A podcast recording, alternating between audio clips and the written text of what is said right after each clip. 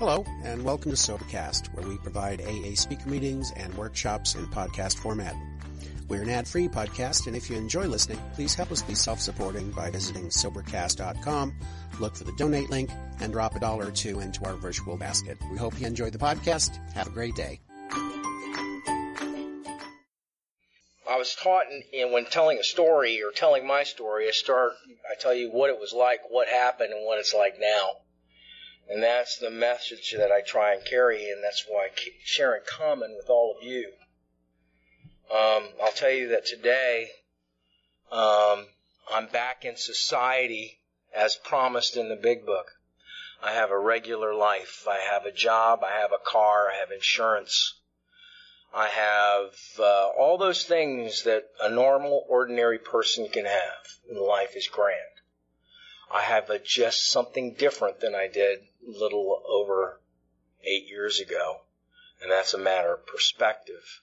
And that's what you'll see as I tell you my story. The story is not much different than anybody else, and I don't tell it to try and what I tell tonight. Um, I hope uh, that it's not something to disqualify you from AA. All of our stories are different. There's going to be some common traits. And some people might feel, oh, I didn't do that and I didn't have that in my life, therefore I may not be an alcoholic.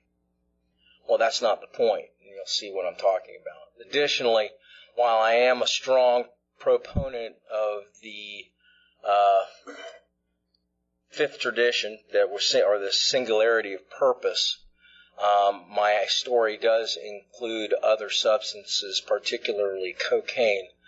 Um, but I will tell you this, that there was always alcohol involved, and whenever I went back to that depth, it was always started through alcohol, and that was always part of my story. Therefore, I am an alcoholic. Um, I started life fairly easily. My my father was in the military. Um, he was a World War II bomber pilot and had spent 400 days in a, prisoner of war camp in Germany. My mother was a half Jew who uh, actually wore a star in Germany from Germany, um, worked for the Jewish underground, and was a uh, displaced person after the war. She went through the war when she was 14 to 18 years old on her own with no family and survived. Um, she ended up meeting my father through the uh, through the military. She came down here to Tampa, and uh, my father was stationed out there, and she set up the library services out there, and they met. Um, and traveled the world. And my brother, who's five years older, was born in Italy, and my father decided to get into missiles and ended up in Malmstrom Air Force Base up in Montana, and that's where I was born. Uh, wasn't there long when they both uh, retired back down here to Tampa. They both got degrees in education. My father became the business uh, division chairman out at St. Leo University. My mom got her psychology degree uh, and her master's and became a psychologist in clinical psychology uh, throughout the state of Florida, uh, working for some large organizations and things. And I can remember way back, I was about three years old. When she was in classes, I got volunteered as a three-year-old to go into the psych class to do the intelligence uh, uh, testing.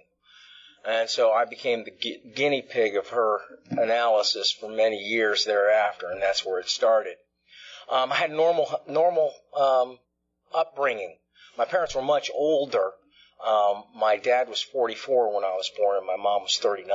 So they were much older than I am. My brother by five years. So I was that young kid around quite a few older people. All my cousins were much older than me. I was more along the line of my second cousins, and I can remember at a very young age wanting to be older. And what I saw people doing to be older was drinking. My father made wine. My grandfather was a, um, a importer of alcohol from Europe. Um, and I saw that as a great thing. And I went to the private schools. I can't say that my parents ever did anything wrong to me. Um, they provided me with everything I needed. I just felt at a very young age that I was not able to relate to the kids around me. I remember being very alone. I was held back a year um, because of my age. I'd started school early, made a lot of good friends, and then by first grade was held back again, or held back because of my age.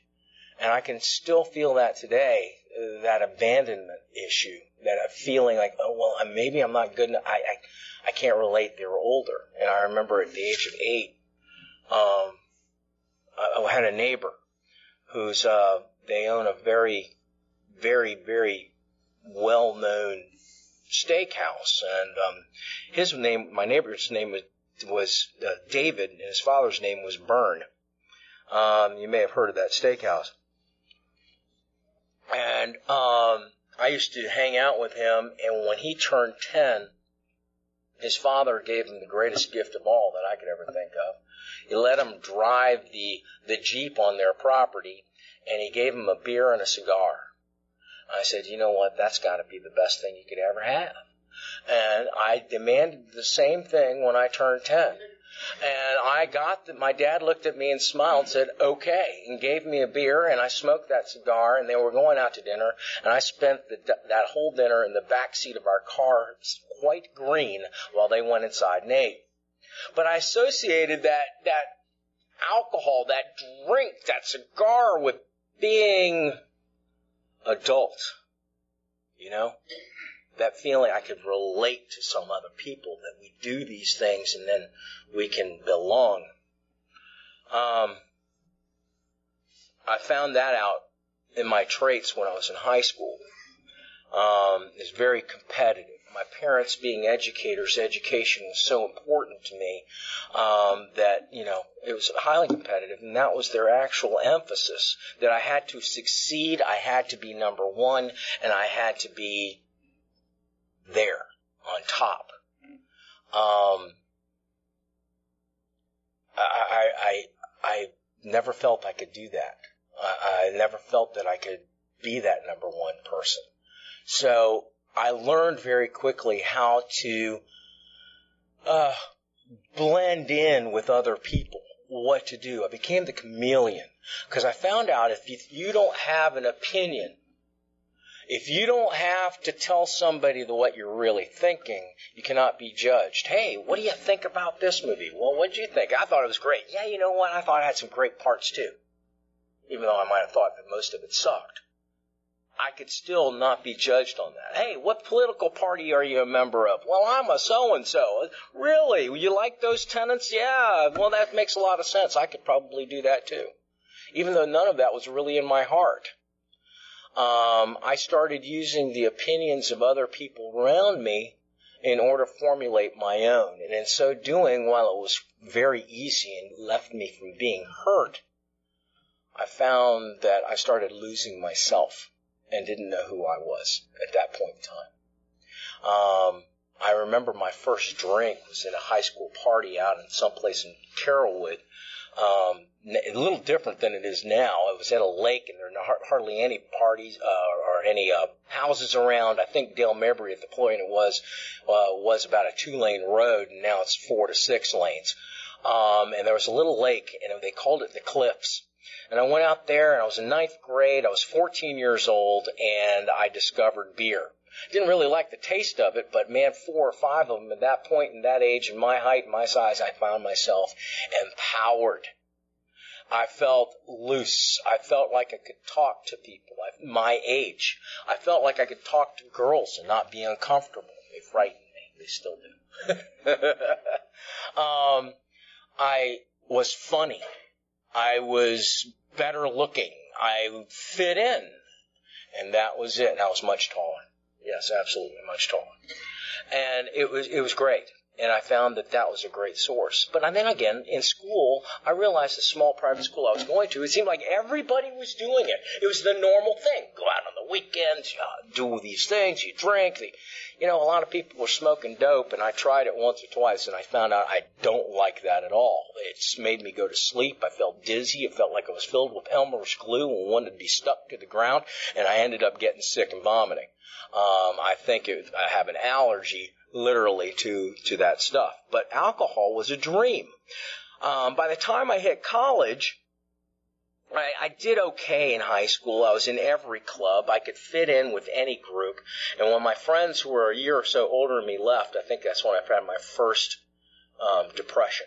I had no longer had those people around me for my opinions. I had to do it on my own and not wanting to start over. I kind of became a recluse.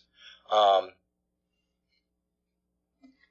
but then I went to college. I went to a college up in Georgia and um, not having any friends there, I did what most people do. I thought um, I bought my friends. I joined a fraternity. Woohoo! Everybody, I have friends right then and there, and they have to do what I say, and they're always behind me, and it's like a big club.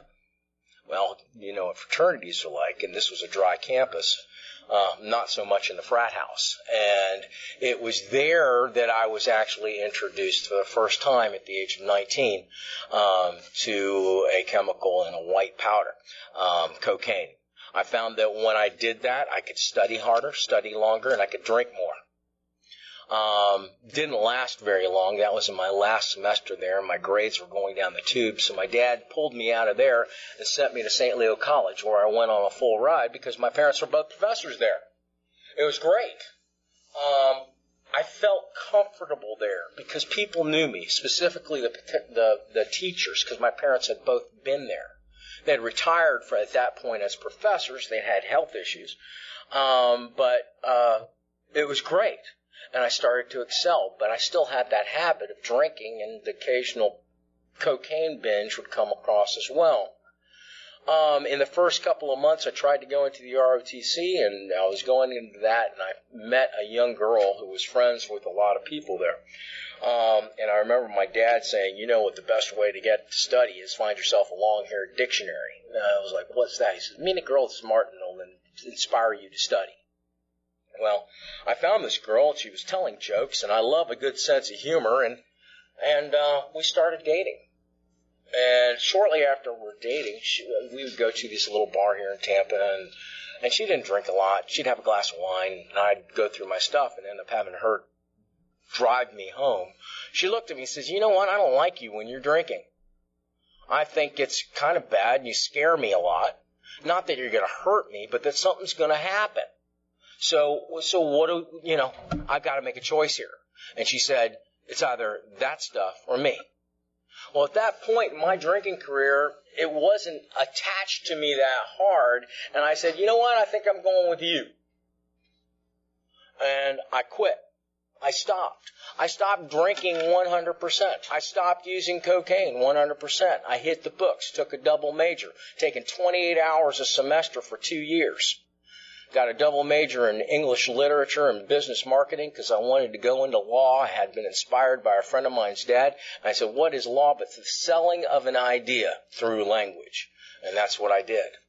I came out with a three, four, which was, uh, you know, I think it was a, a cum laude degree, a magna, but they switched the year of the semester that I was going to graduate, so it was just with honors.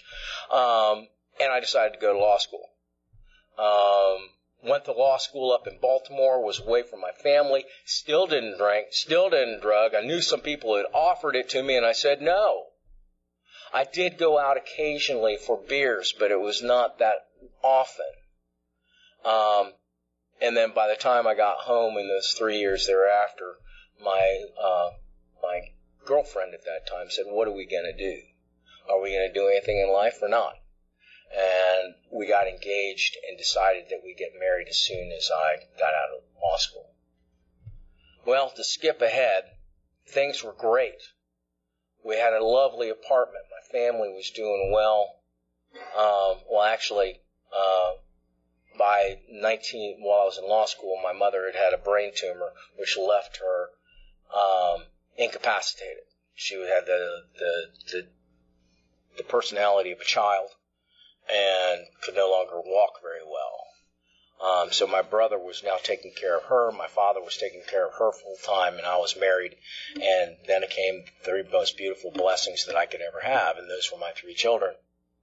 Uh, my wife and I got the house, got a house. I started my own practice. Life was grand. Everything was going great. Still no drink. Maybe occasionally a beer on a happy hour with a couple of friends.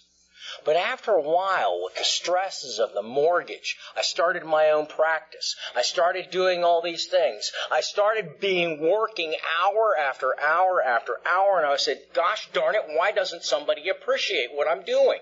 And I started thinking about what is going on here. My wife was at home. She didn't want to work. That's not what I anticipated. It's not the model I had in my mind. And I started going out for time on my own with a couple of friends of mine and hitting happy hours.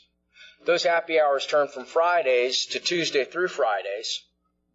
And I would come home late and I'd be drinking and, you know, I never really was questioned.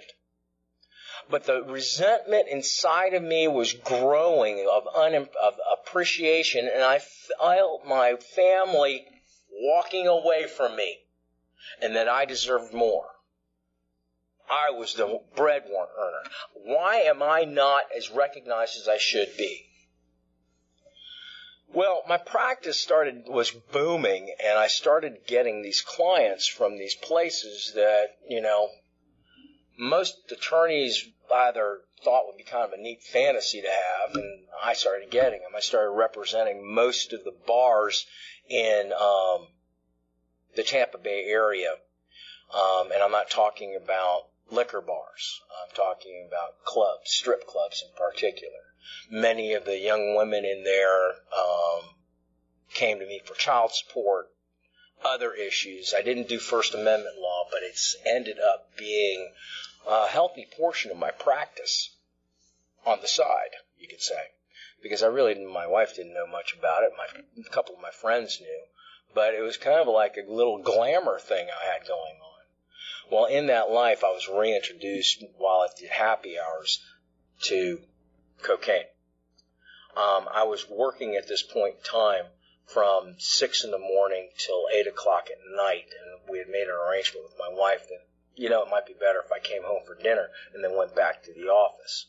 Well, that's what I did, and then starting at 8:30 in the evening, so I could work longer. That's what I told myself. I started getting cocaine, and I'd be working till two o'clock in the morning. It ended up that I eventually was hardly ever coming home.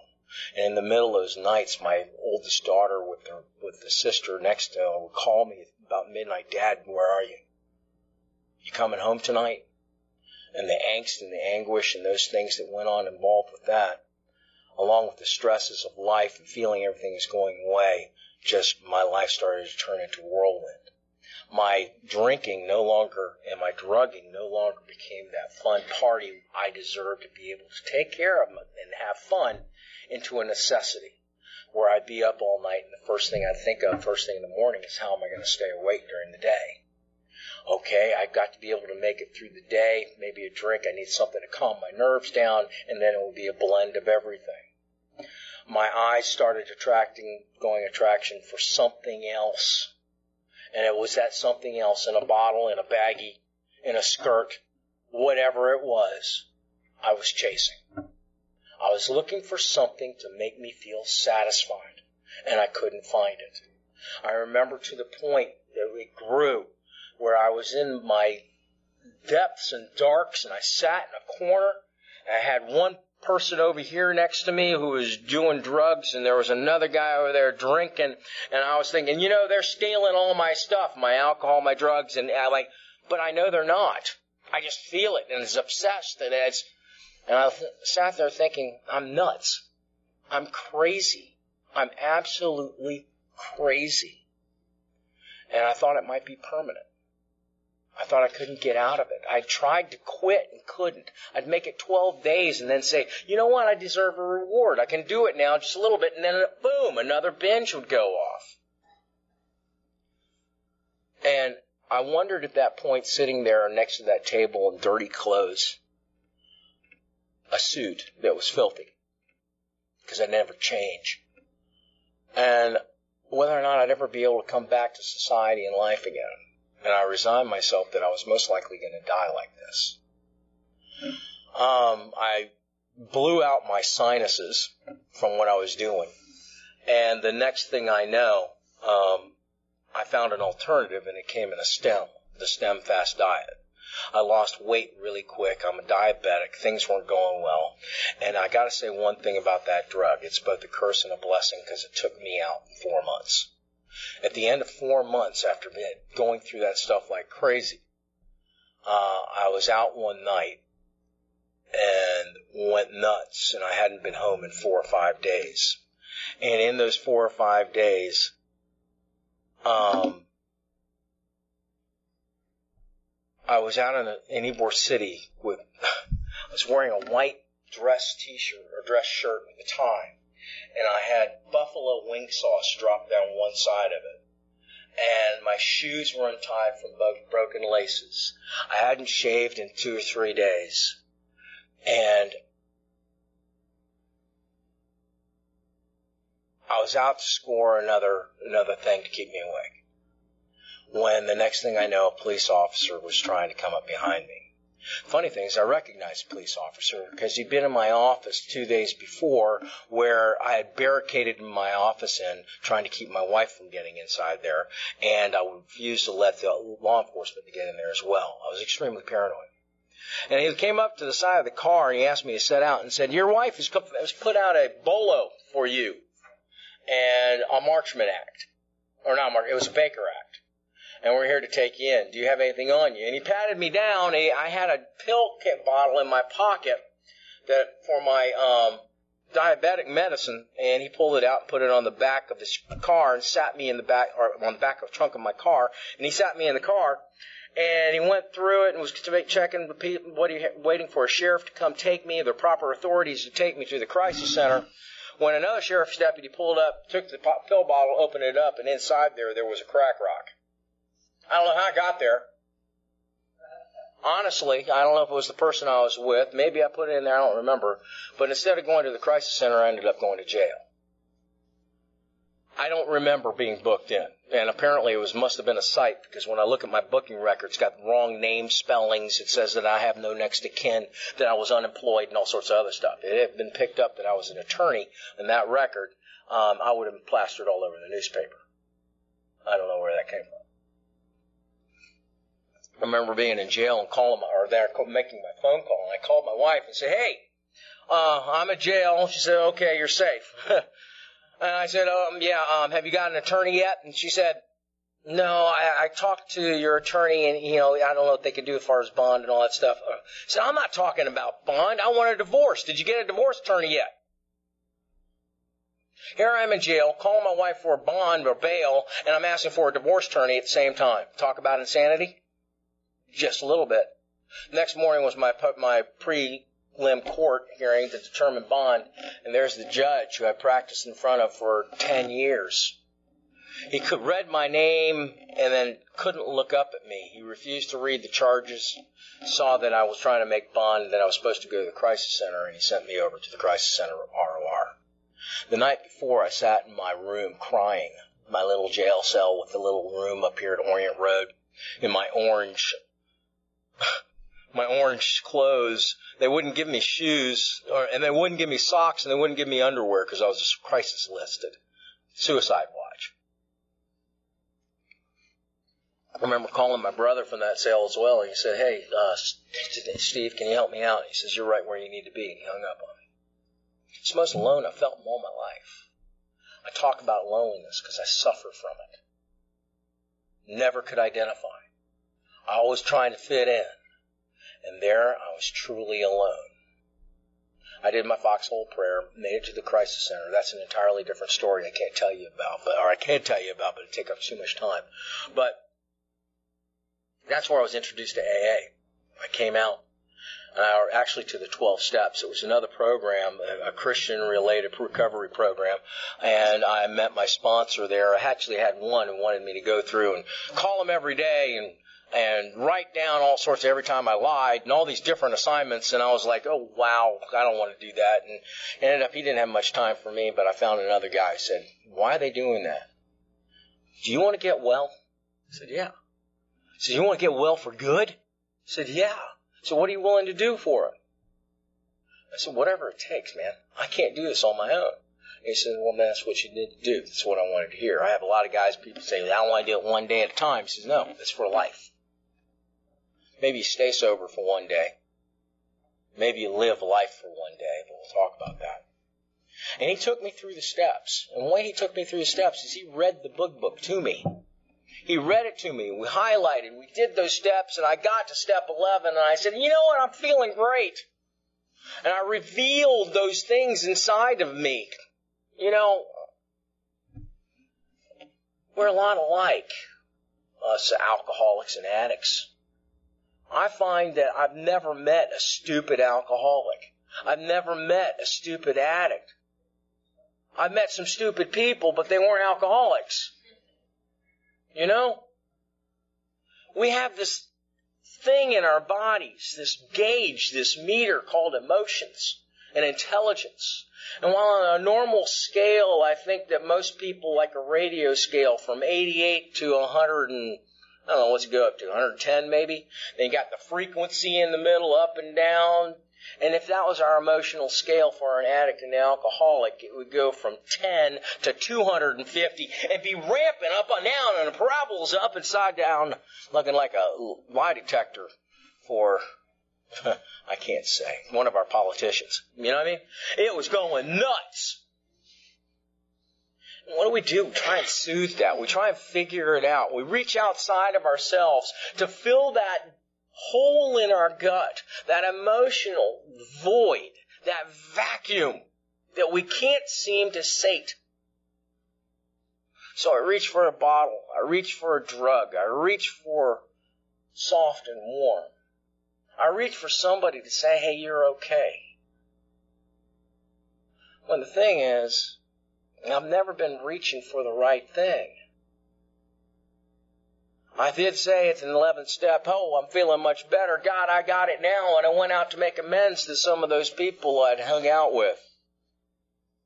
In a very short time, I was out running again. I've been arrested. I had those charges coming up, and for seven days prior to my arraignment, I was out. And I mean out. Knife at my throat. Somebody car was blown up pretty much. Hanging out in, a, in an apartment with somebody I barely knew and somebody else, living in the same clothes for seven days, and I lost 40 pounds in seven days. Stem fast diet. One morning, I realized I had to be in court for that arraignment, and um, I, I didn't know what to do life was whirling around me. I couldn't think of anybody else. I couldn't think of anything else except the pain that I was going through. And I said, I- am going to end this. So I ran to the kitchen of their, their apartment. And I reached in a drawer and grabbed the knife, the biggest knife that I could find, and it was a serrated bread knife. I mean, sharp. And I was about to yank it down my wrist once I heard something. Something caught my attention and said, You know, that's going to hurt. You know, God comes to us in many ways. Mine has a sense of humor. Said, well, oh, okay, I'll try it someplace else. So I tried it on my hand just to see what it would be like, and I pulled and dragged that knife across my hand, and the blood started to come, and I screamed, ouch! And it hurt. I said, I'm not going to do this. At that very moment, my phone rang. I hadn't answered it. They'd been calling, but it was a number I didn't rec- remember. And it was my attorney saying, Are you going to come down here to this court hearing or am I going to have to issue a capias? Capias is a bench warrant. I said, I'm coming down there. He said, How long is it going to take you? Well, uh, maybe, give me an hour, hour and a half. He says, No, you're going to be there in a half hour. So I grabbed my stuff, washed up a bit, stole a pair of jeans that were a size 28. I'm normally a size 34, 32. Put them on, they fit me stopped by Walgreens on the way down to court and bought one of those nasty nylon Hawaiian shirts, bright yellow with sailboats and palm trees, you know. Um, I was given a ride because my car couldn't drive. And I dropped off at the courthouse. I said, I'll call you when I'm done. You can pick me up. I, I had full intentions of leaving that place. I walked in front of the judge. She was a judge I'd practiced in law for in front of for many years.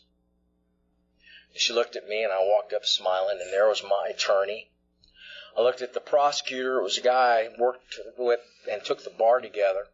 The other one was the uh, prosecutor who I've been known for many years. And she said, I walked up to the judge and said, Good morning. She said, Mr. Tedrow, uh, your wife has informed us of what's going on. And I looked at the back of the room and there was my wife. And she wouldn't smile. I smiled at her and I, said, okay. And she said, we're going to give you two options. You can either go to jail or you can go with this guy. This guy walked up, blonde haired man, and I recognized his voice because two days before I'd listened to a voicemail message, and that voicemail message said, Hey, man, you don't know me. My name's Tim Sweeney. Um, but I can help you. I have a solution. And I said, I'm going with that guy.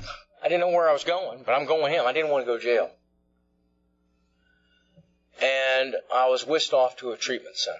And when I got to that treatment center, all of a sudden I realized, well, actually on the way out in the elevator, they took my cell phone and took everything from me, and I rode down with my wife in the elevator. And I looked at her and I said, thank you. To this day, she thinks I was being sarcastic. Today, I know she saved my life. And I was grateful. Um, I got to the treatment center to do a three month program. I didn't know it was three months, and I really didn't care how long it was going to be. I finished, went called my sponsor, and he came to see me and he said, What'd you expect? I said, What do you mean? Said, We've gone through the steps. He said, No, we didn't. He said, You hadn't done step 12 yet. You hadn't finished the steps. You were still suffering from untreated alcoholism. And I know what he means to that. For me, the 12th step is the solution working with another alcoholic, sharing the message of hope, being out there to tell someone that you've been through hell and back and that they can do it also, and to guide them to a higher power, all knowing, all encompassing, that can relieve you of your alcoholism. And if you don't believe me, look at me. So I went to this treatment center and I remember a big weight being off my eh, off my shoulders. I didn't have to worry about anything. I didn't have to worry about what I was going to do. I didn't have to worry about you know what's going to happen. I was all gone. I knew at that point in time I didn't know what I didn't have to make a decision. I was in no place to make a decision. I couldn't. Was there for about 60 days doing well when all of a sudden a funny obsession came back to me that I could probably do this in a safe manner. And I relapsed in treatment. 60 days. I've seen so many of my friends get their 60 day chips and 90 day chips, and there's something about that. Those first 60 days, seeing somebody get that when you only have two or three days, oh my God. I don't, I can't, it's hard to explain. It's hope. But I relapsed, and I realized that I was holding on to something. I was holding on to a lie. I was holding on. I didn't think my wife knew of my philandering, is the best way to put it. Or maybe not to the extent. And I went to my counselor and I told him that after I came clean about relapse. He said, well, one, who needs more treatment than a person who relapses in treatment? Right? And he says, okay, Toby, well, let's let's assume you don't tell her. I said, okay. Said down the road, you know she's going to find out, and then she's going to get a divorce, and she's going to get half of your stuff, and you're going to she's going to get the kids, and you're going to see your kids every other weekend. Or you can get divorced now. Either way, it's going to work out that way. So I said, okay, I might as well tell her. It's a program of honesty. And I sat down and I told her all my stuff and laid it out on the table. And she looked at me and she said, Toby, what's the matter with you? Uh, I'm an addict. uh, she said, I already knew that. You just needed to know. On that day, I decided that I had nothing in life. I had given it all away. My wife, family wasn't pulling away from me. I was pushing them away. For my, all my insecurities of not being good enough or being judged or not be, I had pushed them away. And I realized that I came into the world with nothing and if I got anything back, it was going to be a blessing. And on that day, I thought I got my first thing back. My wife and my family. From there, recovery went on. I graduated from there. I met good friends in this program. I started a meeting with two of my closest buddies in recovery. Small little trailer. Started off with three of us and a couple of sponsees, and it's now the Tuesday night 164 group. Spread out to, to a speaker meeting because my sponsor always said there's only two meetings you really need to go for for early sobriety. That's a big book study, a solution based meeting, and speaker meetings. So you can identify and you can see where the solution comes from. Back in practice, the charges were dropped. Nol prossed. Live a wonderful life with my family today. I am so proud of my children. I, I am so proud of my wife. But my perspective has changed, as I said in the very beginning. It's not about the successes of money and things. It's what I can pass on to you and to my fellow man. It's difficult practicing law and doing that. It's all about argument and contention. I have a hard time with it sometimes. But I'm there to represent people and to advocate for their interests. That I can do. And I do it with tact and honesty, which is not very prevalent nowadays in the legal profession. I have a wonderful side job. I, I get to shoot and teach firearms safety, and I love it. I don't need all the material things today. And I've learned how to love. I know what it means to be able to love my fellow man. I can see everyone around me as, I'm going to quote my wife, as children of God. But some of them are cleverly disguised as pigs. Um, but I was wrong that day when I realized that that was the first thing I got back from God. And it took me five years to figure that one out. I always thought there was something missing, you know. I was trying to fill that hole in my gut with, like I said before, the bottle, the drug, or the companionship. I realized I was trying to fill those things in a God shaped hole. The only thing that could get me was to be able to realize I'm never alone. My Lord, my Savior, my God, my higher power my mentor, my ultimate sponsor is within me and always has been. The book tells me so, and it's a true promise. Because only therein can he be found. I suffered from ego, and I, I was filled with myself. That cup in my soul was huge and filled with me. And I tried to empty it, and I tried to empty it, and I fill it back up. And I was told later in life that, you know, maybe you don't need to empty that cup, just get a smaller one. And I did. And I try and live a humble life. I try to do acts of mercy for others around me without telling anyone else. That's my goal. I don't want you to know. I get a lot of satisfaction about that, and I get it from my soul. But I was wrong. The first thing I didn't get, I got back was not my family. My first thing that I got back, my Lord gave me. My higher power was sitting, when I was sitting in that kitchen that day, about to drag a knife across my wrist, not seeing anything else but dark horizons, not even thinking about my kids. It's not personal. It's not thinking about my friends. It's not about them. It's the end of suffering. That day, God gave me back my will to live. And that's what it was all about on that day a spark lit that I could try and move on. That's the greatest gift I've ever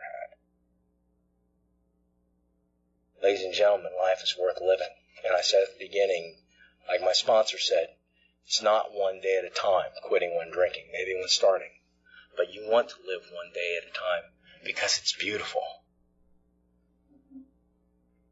To see the miracles around us how God affects us in so many ways. The birds, the flowers, things that don't seem to have meaning, all of a sudden take shape. And they don't have to have the meaning. It's just there. For me, it's life. And there's nothing more beautiful. I thank you all and I thank AA. I thank all those people in my life now, and those who I whom to meet shall meet. And thanks for coming to the meeting.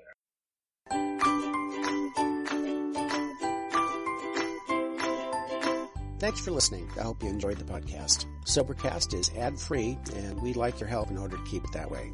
So if you'd like to help us be self supporting by pledging a dollar to a month, visit Sobercast.com and look for the donate links. Thank you very much.